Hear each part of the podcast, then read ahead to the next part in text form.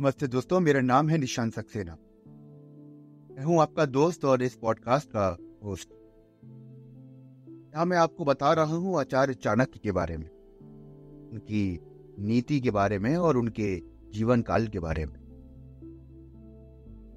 आचार्य का हमेशा से यह कहना रहा कि इंसान को अपनी बात का बेहद पक्का होना चाहिए और उसे आत्म अनुशासित होना चाहिए। आई इन दोनों ही शब्दों को हम एक कहानी से समझते हैं। अच्छा ये बताइए कि आपने कितनी बार शपथ ली है और उसे तोड़ा है? ये शपथ किसी भी तरीके की हो सकती अगर हम आम ज़िंदगी में बात करें तो नए साल पर शपथ लेना यानी कि रिजोल्यूशन लेना एक सामान्य उदाहरण हालाँकि इससे कोई फ़र्क नहीं पड़ता कि वो क्या है। कुछ लोग जल्दी उठने के लिए, कुछ लोग पतला होने के लिए, कुछ लोग सिगरेट छोड़ने के लिए और ना जाने कैसे कैसे शपथ लेते हैं। यानी कि वो खुद से इस बात का कमिटमेंट करते हैं। शुरुआत में वो बड़े उत्साह के साथ इसे कहा करते हैं। लेकिन फिर धीरे धीरे धीरे धीरे वो इसे छोड़ते चले जाते या तो हम सुस्त हो जाते हैं या अपना लक्ष्य भूल जाते हैं। योजनाएँ शुरू करना महत्वपूर्ण नहीं है। लेकिन उन्हें पूरा करना हमारे लिए सच में एक गर्व की बात है। आचार्य एक अनुशासित और प्रतिबद्ध व्यक्ति थे। वो अपनी बात के बेहद पक्के थे और खुद को एक अनुशासन में रखते थे। और इसी के कारण उन्होंने अहंकारी राजा धनानंद को गद्दी से हटाने की शपथ ली। और वो शपथ कुछ ऐसी थी जैसे कि भीष्म प्रतिज्ञा थी। महाभारत में भीष्म पितामह ने एक शपथ ली थी और जिसका उन्होंने मृत्यु तक सम्मान किया था। तो आचार्य ने भी कुछ इस तरीके से ही उन्हें गद्दी से हटाने का दृढ़ संकल्प लिया था। हालाँकि राजाओं को अक्सर कुछ मामलों में बहुत शिक्षित माना जाता और गुरुकुल के दिनों से ही उनके अंदर आध्यात्मिक आधार भी दिया जाता है। आने वक्त में जो गुरुकुल होते थे, उन्हीं के अंदर उन्हें हर तरीके की शिक्षा दी जाती शिष्य अपने गुरु के साथ रहते थे। और ये सुनिश्चित करने के लिए कि सिंहासन पर बैठने के बाद ये युवा राजकुमार इन बुनियादी बातों को ना भूलें। शासक राजा और उसके मंत्री अक्सर आधुनिक सम्मेलनों की तरीके से ये वार्षिक चर्चाएँ करते थे। जैसे कि आज के टाइम पर अगर हम कॉरपोरेट वर्ल्ड में देखें तो हम बहुत सारे मीटिंग करते हैं। जैसे sales reviews meeting, annual meeting तो बस।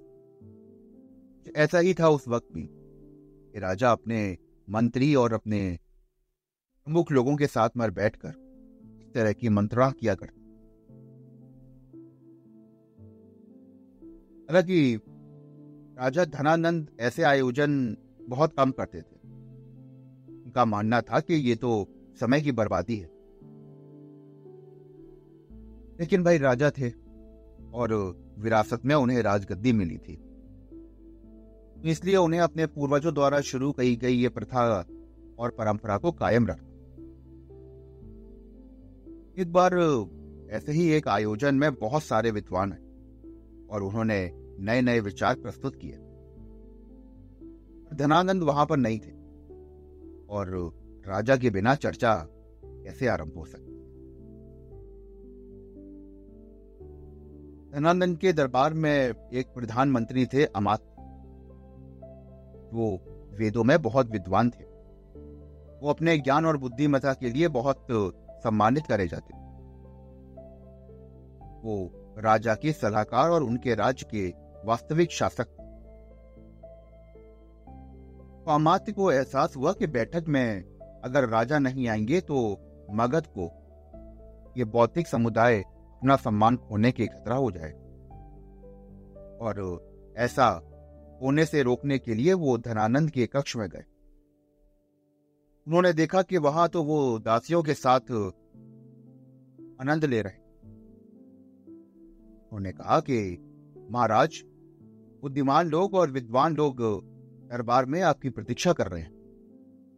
तो आप मेरे साथ चलिए क्योंकि मगध को अपनी राजा की आवश्यकता है।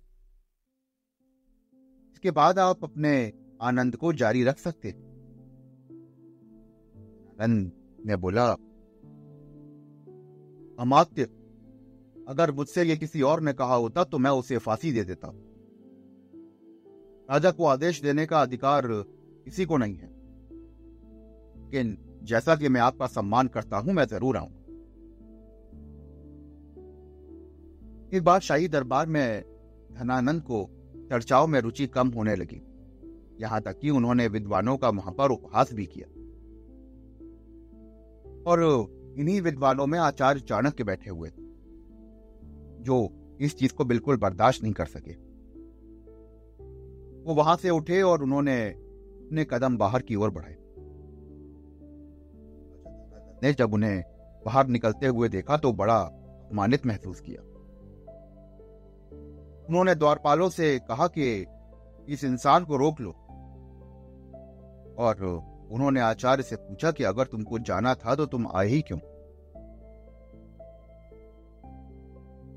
आचार्य ने दृढ़ स्वर में उत्तर दिया, मैं यहाँ ये देखने आया था कि क्या मगध ने ज्ञान का दीपक जला रखा है। क्या हम मिलकर सिकंदर को नष्ट कर सकते हैं? मुझे अपनी गलती का एहसास हुआ। और अब मैं यहाँ पर ज़्यादा अपना समय बर्बाद नहीं करना चाहता। ये सुनकर वो घमंडी धनानंद गरजते हुए बोले, इस आदमी को मेरे राज्य से बाहर निकाल दो। आचार्य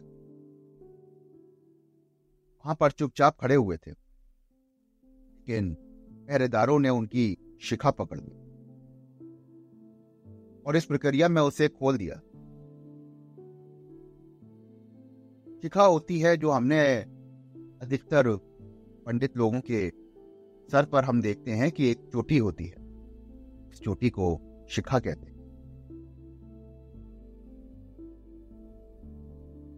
कि वो ब्राह्मण की चाल होती। ये उनके गुरु भगवान और शास्त्रों के प्रति उनकी भक्ति का प्रतिनिधित्व करता है। हर दिन सुबह की प्रार्थना के बाद इसे बांधा जाता है। और आचार्य के लिए ये परम अपमान था। अभी उन्होंने अपनी घातक शपथ ली। कहा कि ये शिखा तब तक नहीं बांधूँगा जब तक तुम्हें मगध के सिंहासन से हटा नहीं दूँगा।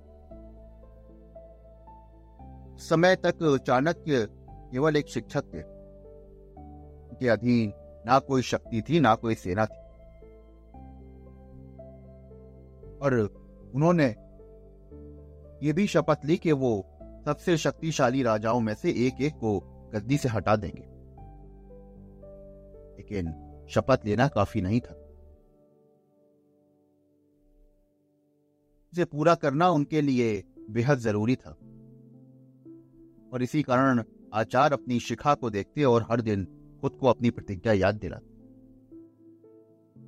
वक्त बीता और उन्होंने राजा धनानंद को गद्दी से उतारकर चंद्रगुप्त को भारत के सम्राट के रूप में ताज पहनाया और इस प्रकार से मौर्य वंश की शुरुआत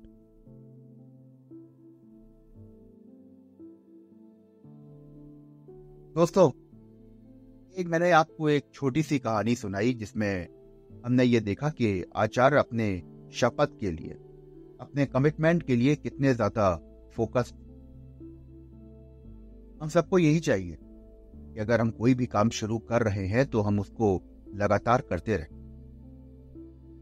वो पूरा होगा या नहीं होगा ये अलग बात ज़रूरी नहीं है कि हम जितने भी काम उठाएँ वो सारे के सारे हम पूरे ही कर लें। हाँ।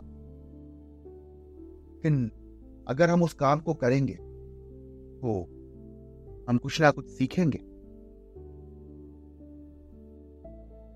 तो इसलिए काम को सोचना और करना के अंतर को समझना बेहद ज़रूरी है।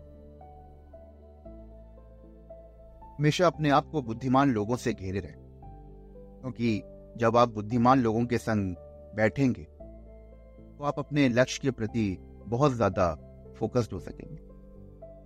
और आप जो भी शब्द बोलते हैं, उसे हमेशा याद रखें। कि एक पुरानी कहावत है कि मुँह से निकले शब्द और बाण से नकला तीर कभी वापस नहीं आते। दोस्तों, कहानी को जब तक सुनिए, जब तक आपको अपने अंदर से एक कमिटमेंट की भावना ना आ जाए।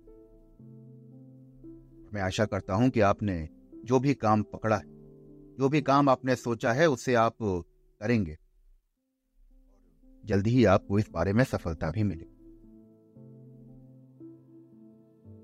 बस यहीं पर खत्म करता हूँ अपना आज का एपिसोड।